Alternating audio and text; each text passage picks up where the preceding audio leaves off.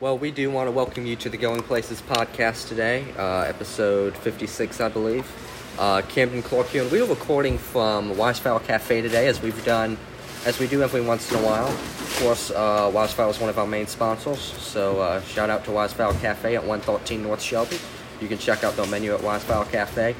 Uh, also, want to give a shout out to Sweet Peach Boutique on Floyd Baker Boulevard. You can check out the website at sweetpeachboutiquesc.com. And, you know, kind of continuing our series we've been doing over the past probably about since the beginning of the year in different elections covering the 2022 elections. You know, uh, we held one for, we held a couple different interviews in the House District 30 race, which we held. And uh, Brian Lawson, you know, we had him on after that, as well as Dennis Stroop. And uh, of course, Congressman Ralph Norman earlier this year. And this time we're uh, going to take it a little bit more locally. Uh, as you know, we record from Blacksburg, and we have an election this year uh, for council as well as well as mayor. And we are with Nina Cobb, who uh, she's from Blacksburg, serves as an entrepreneur. As an entrepreneur, uh, as uh, Yellowwood Photography. Um, Nina Cobb, Yellowwood Creative. Nina Wood, Nina, Nina Cobb, Yellowwood Creative photography. She also serves as the chairwoman of the planning committee, I mean commission, and she has been active in the town, whether uh, at the council meetings or whatever. And she's doing a write-in campaign for the 2022 mayoral election. Nina, thank you for being with us. Uh, my pleasure. So, um, would you like to kind of introduce yourself at first and uh, what you do and what you're doing now? Okay. Hi, I'm Nina, and um, I am um, a wife, a mother, a grandmother, and an entrepreneur. And um, the uh, the write-in campaign um, actually started just just a very short time ago. Um, I was uh, educating a few people locally um, that were concerned about their the limited uh, choices they had on the their ballot for upcoming coming town elections and so I was um, talking to them about approaching people that they um, had great respect for and asking if they could uh, do a write-in campaign um, for their their local districts. And um, so if you don't like what's on the ballot, I mean, you do have choices. You can show up and, and vote for um, other things, and the, the one person or thing that you don't like, you can say none of the above or you can do a write in campaign. Um, and so, after having these conversations, and this, this conversation took place with several people, um, I had several people actually reach out to me and said, "Hey, I want to do a write-in campaign for you as mayor. Would would you serve if you were elected in a in a write-in?" And I said, "Sure." So here we are. Right. So um, with that being said, what would be kind of your vision for the town? Um, I have a strong town vision and um, encourage anybody to uh, go to strongtowns.org and you can really find a, an incredible amount of information on that website for where I come from. Um, a strong town is not based on its size um, but it is it is absolutely based on its ability to survive and to thrive and to to um, to really grow the the residents and the businesses that that are located there. Um, so yeah, strong town. Great. Okay. Well, well, I actually haven't checked that out, but I definitely will. Yeah. And I'll do that. And so, if someone, you know, especially in kind of the uh, era in which we live in, a lot of times, you know, you have someone get elected and they'll solve, you know, for decades a lot of times. Yes. And it's, it is very hard to run against an incumbent and It win. is. It is. And this is why a lot of people aren't inspired to actually um, uh, put in the effort if there is an incumbent involved.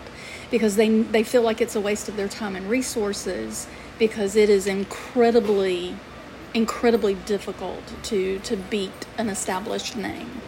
Um, and it doesn't matter how, how great the person is or how horrible the person is, you know, serving in that in the capacity that they've been elected to.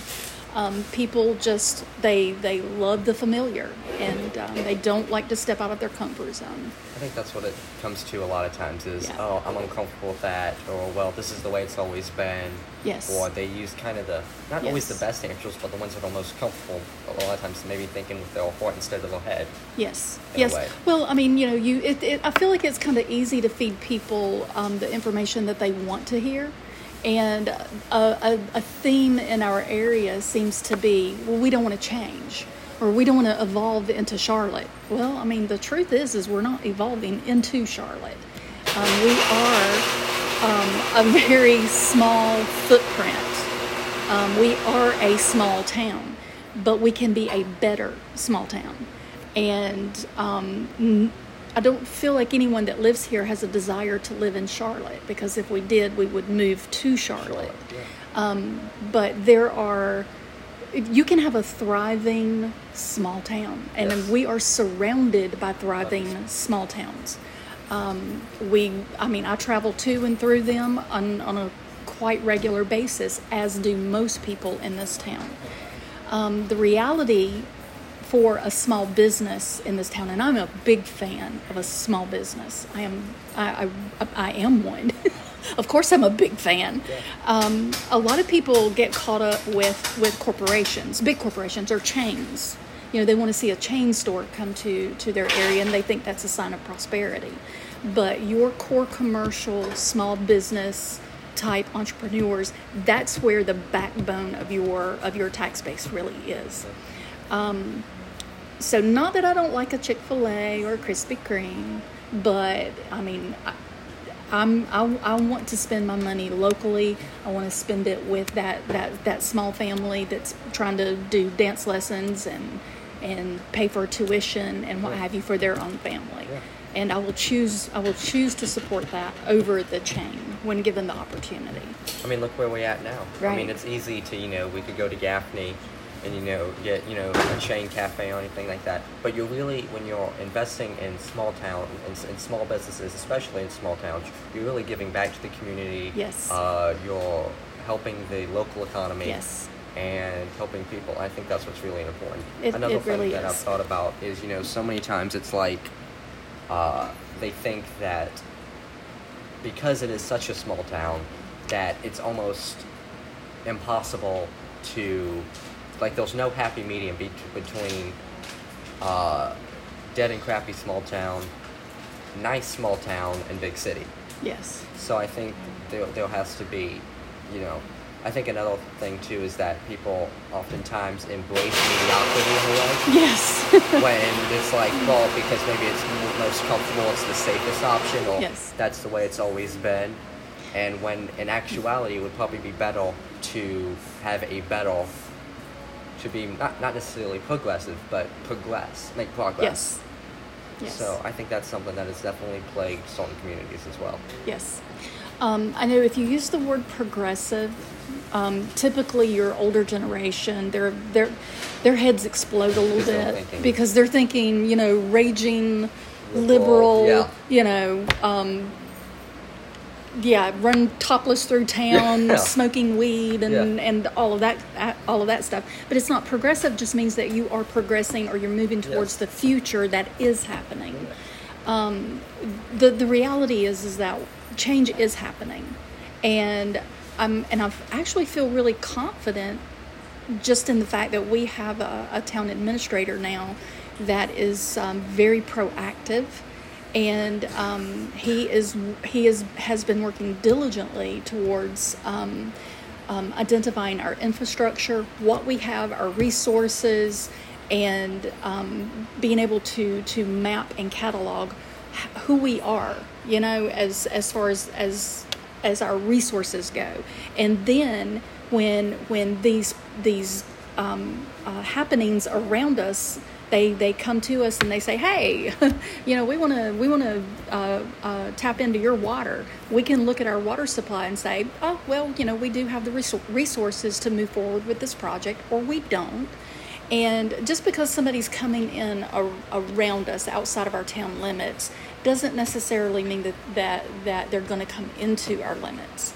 And but if they're using our resources, we have to know what their, the resources are. We have to know our limitations on that. And we also have to, to declare who's going to pay for that. And I am not a fan of subsidizing a, a big corporation that can pay their own way. Um, no, my tax dollars, you know, as a resident and a business owner, should not be subsidizing someone that can pay their own way. So if you're going to do it for the big guy, you better be doing it for the little guy. Yeah. Do you think we've maybe lost sight of that a lot of times in town governments with Yes. financial? Yes, absolutely, because we mismanage money, and I'm going to give a shout out to Dennis Stroop, Yep. one of the absolute most incredible um, budget people that has ever served on our council. Um, just he, he he was very strong um, um, in in maintaining um, a balanced budget and saving money.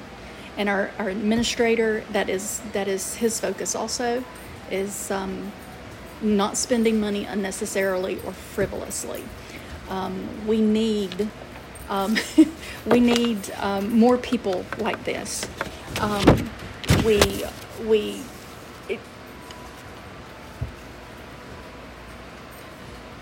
we lose sight when we when we don't take care of what's in front of us. And a lot of people that come onto councils they they have a grandiose idea of well if we just expand our borders and start annexing in all of these residences or businesses and corporations then we're going to be able to pay for everything. But if you're not if you're not fiscally sound when you start expanding your borders, you're not going to magically become fiscally sound because this new thing is paying for the old stuff, but now we need another new thing to pay for the, the new thing. yeah. So it's kicking the can down the road and it's it it's just an in perpetuity awful cycle that we we can't we cannot be focused on on trying to to grow in a manner that that's trying to take care of the old.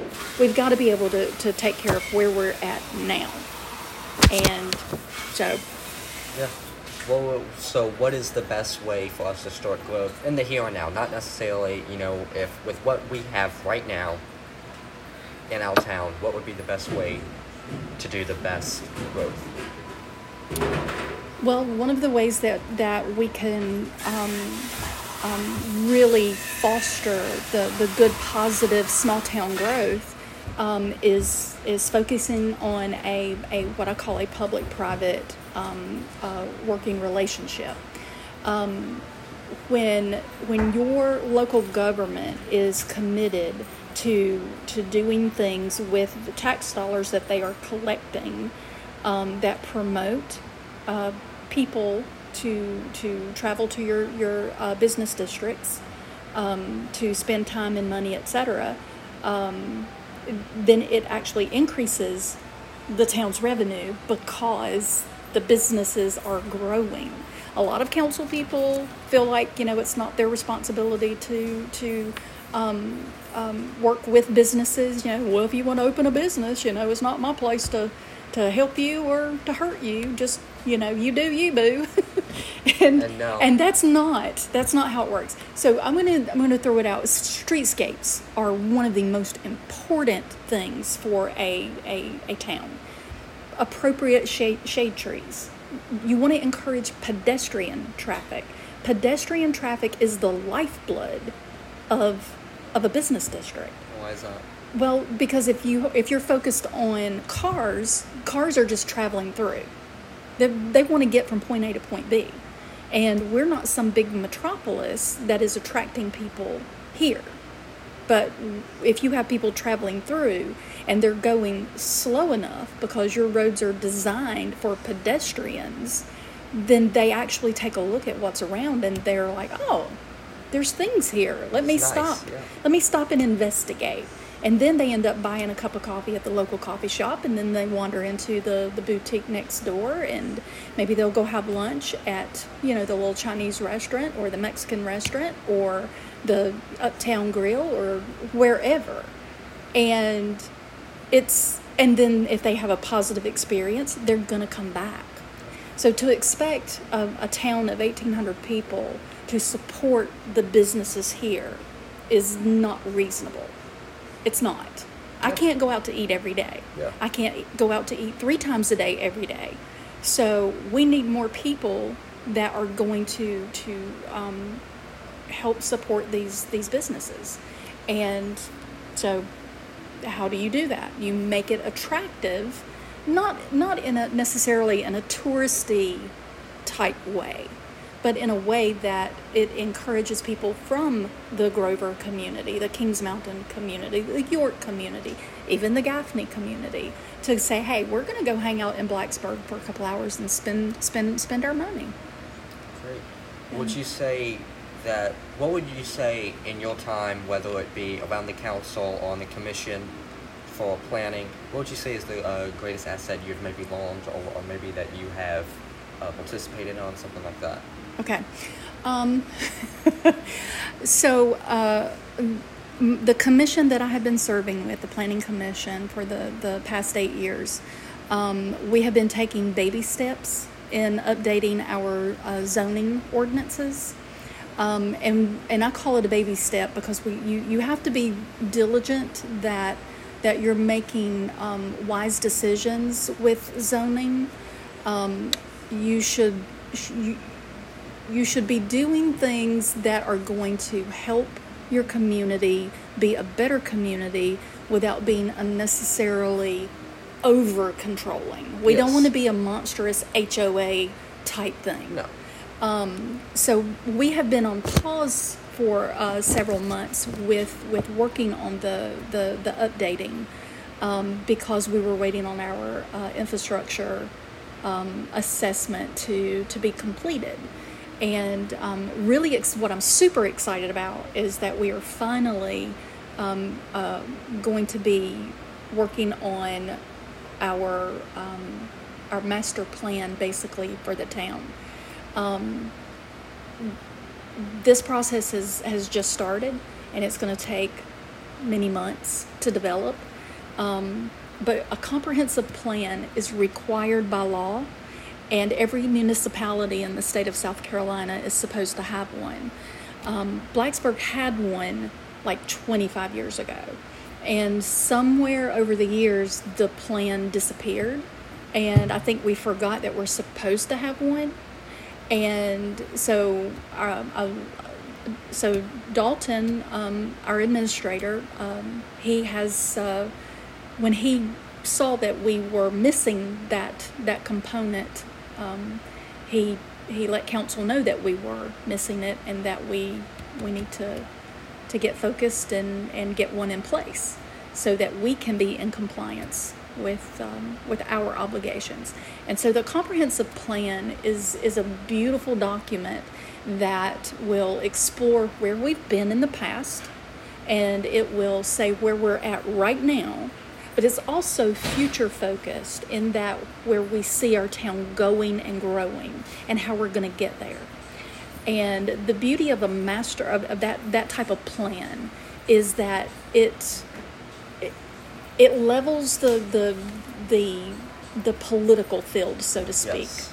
So anyone that comes on council is now obligated by law to to that plan.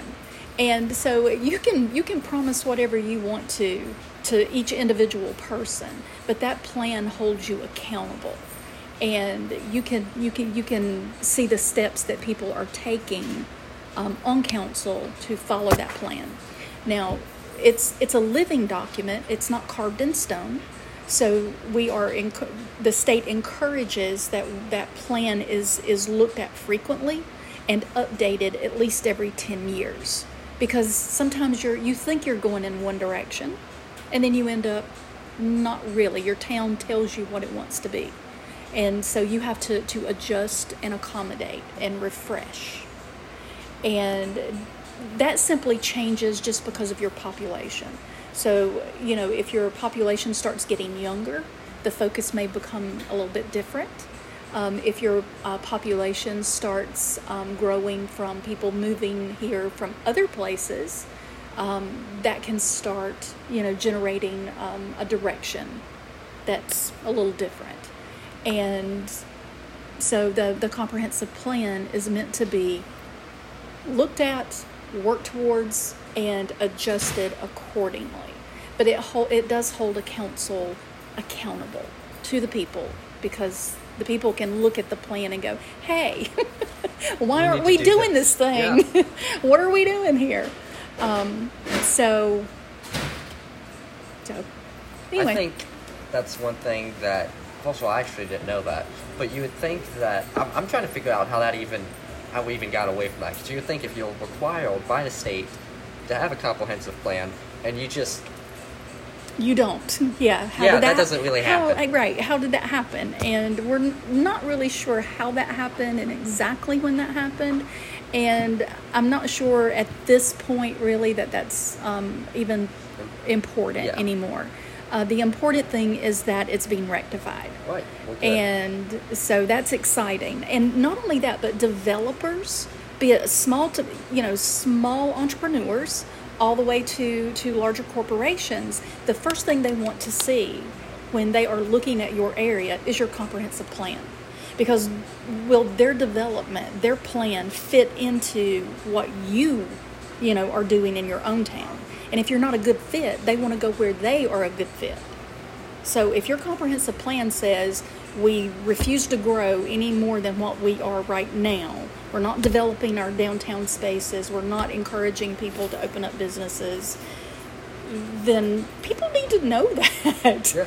But if you have a comprehensive plan that says, hey, we're, we're a mom and pop, you know, centered with maybe some some out you know outlier businesses um, that are maybe a little more chain focused, um, it it would uh, it would let that chain know that they're welcome, but where they're welcome and how they fit in, Yes. And it would also let that mom and pop know that you know the town is focused on on developing a, a strong business focus and that our our residential communities um, you know are going to remain residential and I think a lot of people are afraid of that They- that yeah, I mean, yeah I mean, people I know work. Yeah, yeah I think yeah. that's another thing too. You have to, you know, th- these are like little, like you said, baby steps that are being taken to move this town and hopefully Yes. a better direction with just having a comprehensive plan Yes. that you can look at and say, hey, we have to do this. Above Right. all else, hey, we have to at least do this. yes And I think that's something that's extremely important, and I'm glad we're doing that. Um, anything on there you want to? Um, so I mean, new business development is is is always going to be an important aspect of, of government Any town here? uh, for any town, and to think that we don't need new new new business or even new residential is um, um, mm, not. It's not good thinking to have. Um, a, a government, a local government, only survives because it is collecting from its tax base and that is a shared uh, responsibility between residential and business. And so, if you are not developing and um, not growing um, a strong business um, um, area and a strong residential area, then you're losing money, and you cannot. A government cannot cannot sustain itself without its tax base Definitely. one of the things I think one of my pet peeves, and several members of council have heard this from me over the years, is our local business license. It's it's a third income tax for especially small businesses. I mean, we are taxed, taxed, taxed, taxed.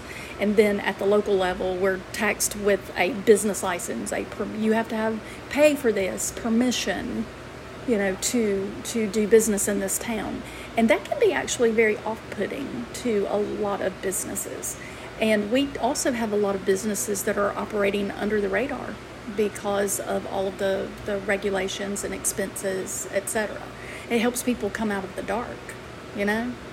Um, I think that a, a, a, a business registration is different than a license. Yeah. A registration is a one-time deal, and you you know you can do a one-time deal declaring that you're here, and um, also declaring when you leave.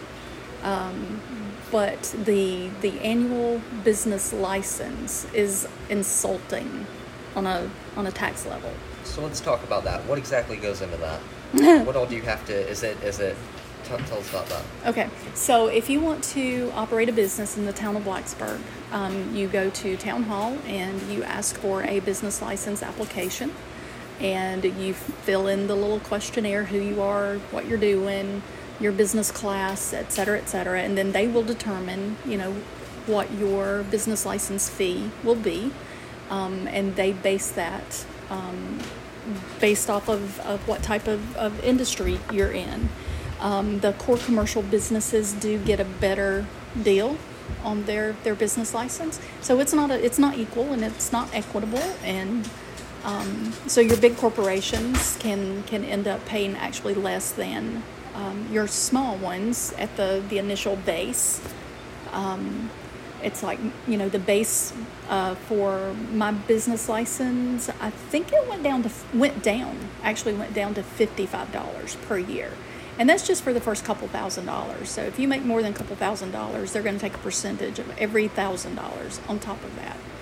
Infinity, right? Yeah. Right, and I'm paying business personal tax. I'm pay- paying income tax. I'm paying, you know, it's You're paying your regular taxes. You all the taxes Yeah. and the sales tax, collecting sales tax on because I am a service industry, and yeah, and then it's like, oh no, we're gonna we're gonna tax you again with this business license. Let's. Okay, so obviously, you know, that's terrible. And if you're talking from the point of taxation, I think you know we all agree that we're not you know fans of taxes barely at all. Absolutely. So, what would you say now? Here's the thing. I'm against taxes. I would say lower taxes at until Right. you meet the meat. But it's like one thing that I hear so many, I guess, politicians say, okay, well, if we reduce taxes or if we abolish taxes, what are we going to use that money with? What is the alternative option to still get that town that money that they would need? Because they say ta- the government would have to operate on the tax money. Is there not something else that the government could do to get money?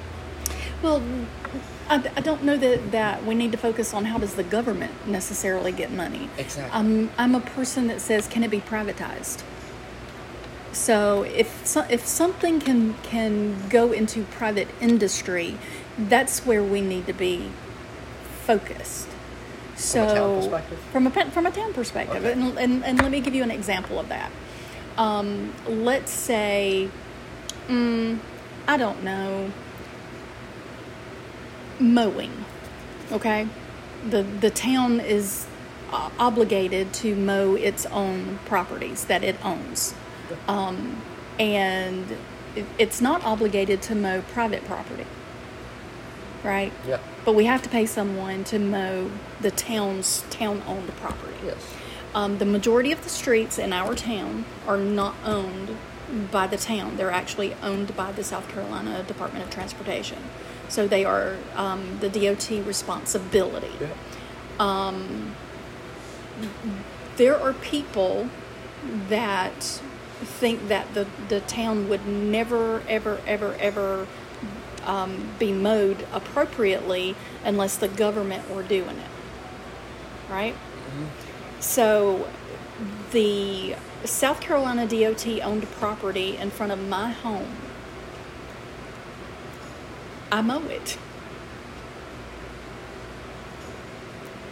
Nobody has to be paid because it makes my house look good. Okay, so that's An overgrown lot or overgrown um, um, area in front of your home doesn't make you look good.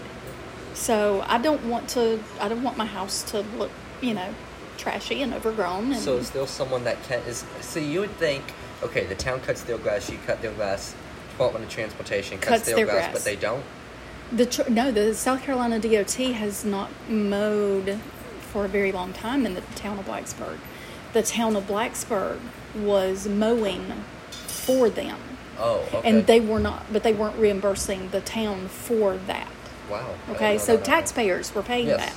Okay, You- we were yeah, paying that. you were paying it yeah Yeah, so we're actually double paying it because we're already paying the, the DOT for DOT stuff, right?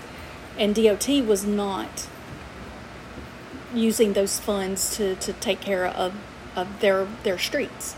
But we as taxpayers are paying our town employees to do the DOT's job. Not good. Not good. So if the DOT doesn't want to do it, then, you know, Just give up the land. give up the land. That's fair. Right. And that's Give up. also on, on top of that. That's okay. Say, and this is this sounds like this, something else, this, this sounds logical to me. If the S, if Department of Transportation gives it up, and maybe and you say, hey, you know what, I want to buy that land. Yeah. You could buy that land, and then that's also more land for you. Yeah. Yeah. Well, chances are the DOT may not have necessarily purchased that land to begin with. It Oh, they could just have- kinda It it. could have been, you know, that it was, oh, you know, we're we're taking the land for the public good. So, Okay. how about let's figure out if they actually paid for it, Okay. and if they didn't, then maybe just give it back. Yeah, that would be fair. That would be Yeah. fair. All right, well, that Yeah. sounds good. Uh, another thing would be, do you feel like, you know, if you talk about it from an economic standpoint, of course, promoting small businesses, uh, you know, well, on, on the uh, on the subject of infrastructure, would you say that, you know, if you drive around Blacksburg, especially, you know, kind of the area where I live, I live a little bit, I live, you know, right off of Main Street, but it's actually not in the town limits. Correct. Uh, Yeah. Would you say that it's from a perspective of you know someone for office, they always want to fix the roads and you know do all that, but something else that's a problem would be like um, you know it used to be the town. Yeah, if a tree fell, or you cut down a tree, or you rake the leaves, or you just have junk that you want to get rid of, it used to be the town would pick that up, Correct. and they're really not doing that much Right. anymore. Okay. So That's just a question I've had. Yeah. Okay. So we we have had um, um, uh, basically the ability for many many years that the um, the town has allowed its residents to put um, limb and leaf debris to the curb, and we would pick that up.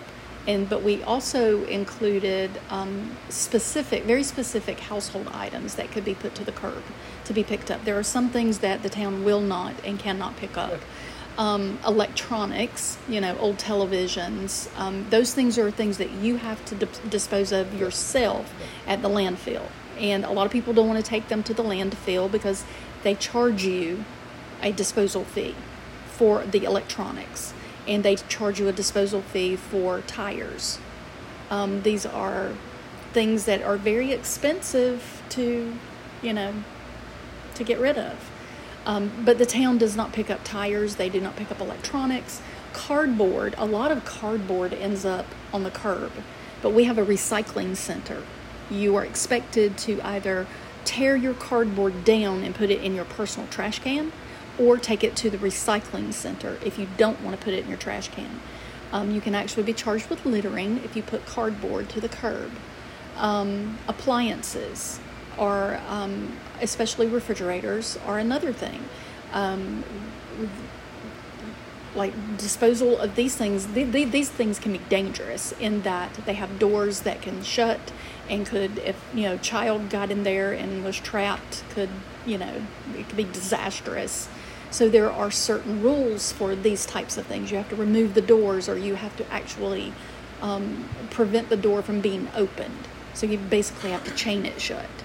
Um, over the years i've lived in, in the town proper for the past 24 years and it has been a rare occurrence for the town to pick up household debris from my home because um, we have uh, we have people that drive through town looking for what I call roadsidea. It's things that people don't want anymore, but it's a treasure to somebody else, chunks, another man's right? yeah. And so it has been a rare occasion that anything that I have curbed for pickup that has actually been picked up by the town. Um, the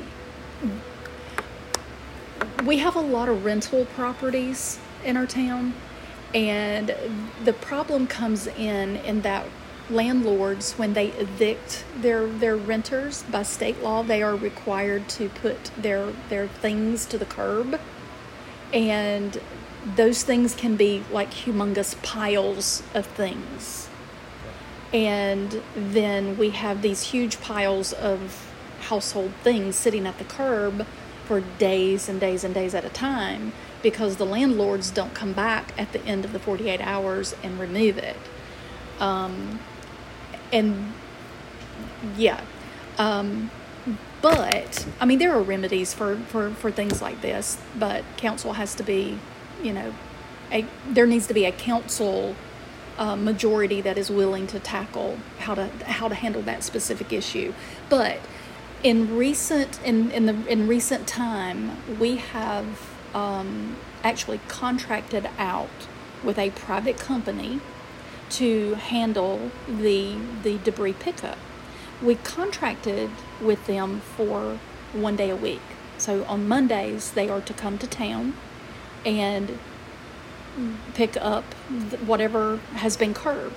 Well, the problem is is there is so much that this company can't pick it up in one day.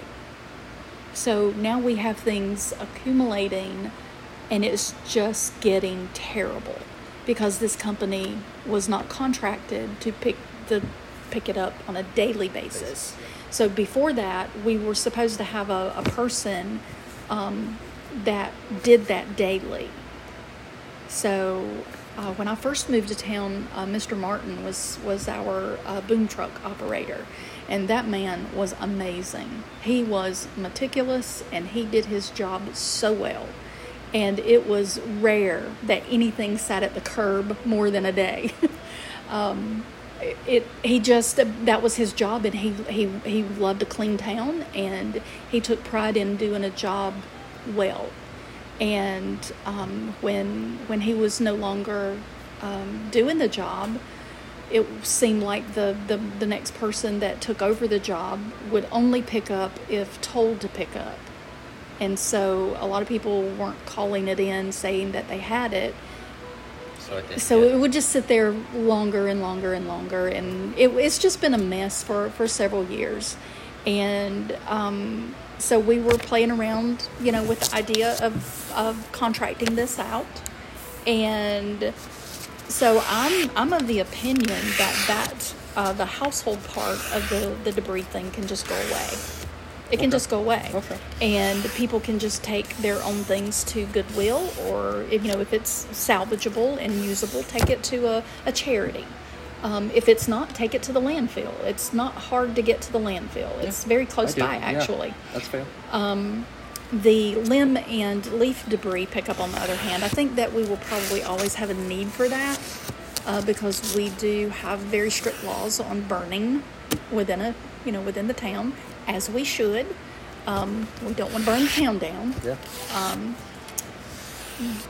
but I think the household um, garbage part of it just needs to go away. And um, and and I think it would be a lot easier to manage the uh, leaf and limb debris pickup. But if we're only going to do it one one day a week, then we're going to have to limit how people how how people do that, and it could be you're assigned, you know, a Monday out of the month that you know your area is allowed to do that and that uh, that contracting company picks it up on Monday yeah. in this district. That would be fair. and that would that would be fair, or we have to pay, you know, for them to come more often. And so it's do does the do we use our tax dollars to pay for this, or do we tell the individual that they they need to pay for it individually? So I wouldn't mind paying for my own. Yeah. So um, you know, if the town decided um, that the, the, the smartest thing to do from a fiscal standpoint is um, if you want your, your things curbed and picked up at your house, um, then when we send you call in to have it picked up, we're going to add, you know, whatever the cost of that is on your water bill for the month. I wouldn't mind doing that. I don't mind paying my yeah, own that's way. Fair. That's fair. But if you don't want to pay for that, then you're just going to load it up in your truck or borrow a truck from a friend, relative, whatever, and you're going to take it to the landfill yourself. Yeah, that's fair. So, you want to get into that a little bit? Oh, municipal training. well, municipal training. Yeah. Um, municipal training is um, basically there are opportunities um, uh, throughout the the um, tenure of anyone that serves um, on council. um, to attend training with the Municipal Association of South Carolina. Um, the municipal training actually uh, will teach you the scope of, of what you're allowed to do as a as a council person or whatever position you hold. Um, on the training commission, I am required to have to do. I did an initial um, training class, six hour class with uh, um, ACOG in Greenville.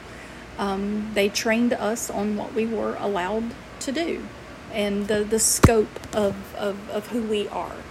And we have to do three at least three hours of continuing ed in that regard every year.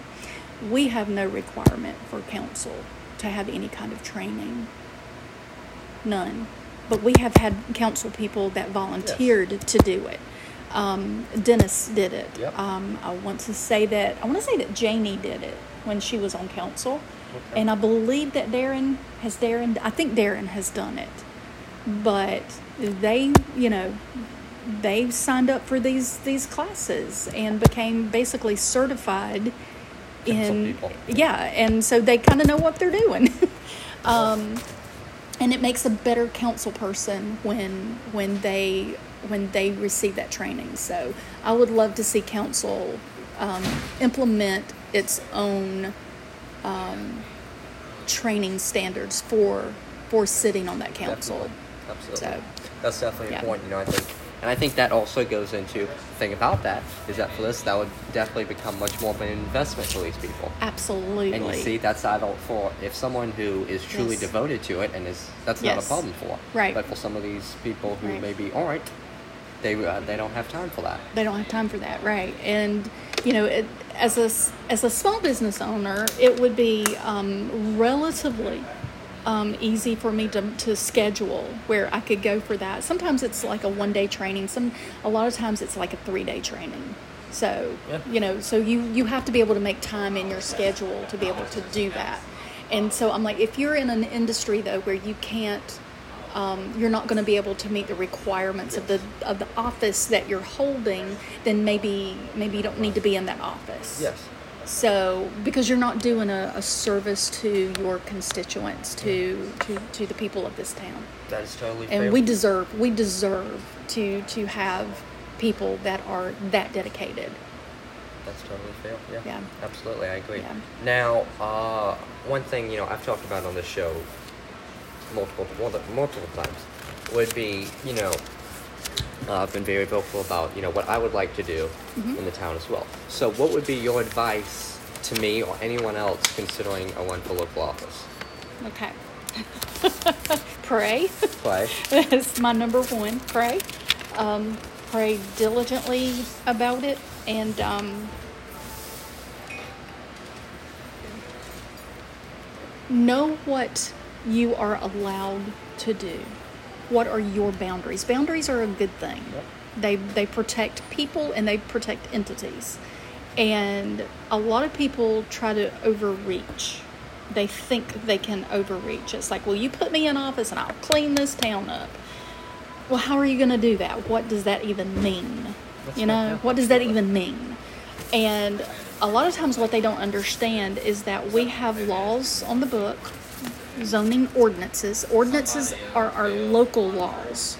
So we have local laws, we have county laws, state laws, and federal laws. And a lot of times we forget that we have local laws, and those local laws are things that keep us cleaned up. So, um. Um, but we have we have lost focus on zoning compliance over the last 20 years. Um, before that, we we seemed to be real, really. We did a really good job at having um, uh, someone that knew our local ordinances that would, um, in a, I think, in a very friendly way, they would go to people and say, "Hey, you're gonna have to mow your grass. yeah. hey, you got junk accumulating in your yard. You're gonna have to remove it." And we don't we don't let the junk accumulate because it encourages rats and snakes and people don't want snakes in their yard but they put junk in their yard that attracts rats that attracts snakes So we don't want the vermin. So we have what what I would call clean practices to keep the vermin out of our incorporated area. I mean, it is urban living. Even though it's small town, it's still an urban environment. We're very close together, dense population. You don't you don't want your neighbors doing doing stuff that that's going to draw in the the critters that are going to adversely affect you know your community. Um, so I've noticed that we have um, coyote traveling through town. Um, coyote are attracted by, you know, rats. They, they're looking for food. Um, they are attracted by farm animals. And, you know, we're not supposed to have farm animals in, in town, but I think there's several people that are doing it anyway. And, and there's reasons that, you know, things like this are governed in, in densely populated areas. Yeah. Um, and so Absolutely. yeah so we don't we don't really focus too much on compliance with our town we Yeah. have we have some some really decent things on you know as far as our ordinances go but we just don't have yeah It's like, enforcement It's like it's great to have laws, but you have who's gonna enforce them? Right. How do we enforce that? And how do we do that though? Uh, And I'm not a, I'm not a beat somebody up kind of person. I'm, I'm I love to educate people. Yeah. And uh, you know, and I understand. I live in the South. I grew up in Kings Creek. Yeah. and I grew up in a family that had the attitude nobody's going to tell me what to do. Yeah. and um, and I'm like, was sometimes your your rights end where mine begin Yes. and I have a right to to live in a densely populated area without being, you know, surrounded by vermin because of your living standards. Yeah. So if you want Your poor living standards shouldn't affect my good living my, standards. right, and so if you want to live that loosely and that um, negatively, then uh, city living is not for you. So I lived in the country. I lived in farming country that was eventually sold off into, you know, development type stuff. And we made the conscious decision to move into the town limits simply because there was more protection of us and our property than there was. It was the wild, wild west, you know, where where where I was at. And it's not and we didn't want to live in the wild, wild west. We Yeah. chose to come here for those protections and then you know about four years in uh, things you know lots are being overgrown become overgrown and nobody's really following up on that um, people are having trash piles and oh dead cars that's another of, of the things that we're not supposed to have you know it's like if your vehicle is not running it's not insured and you know it you're supposed to remove it from the property or store it in an enclosed um, building. And yeah, so old cars are another attractant for critters. Yeah.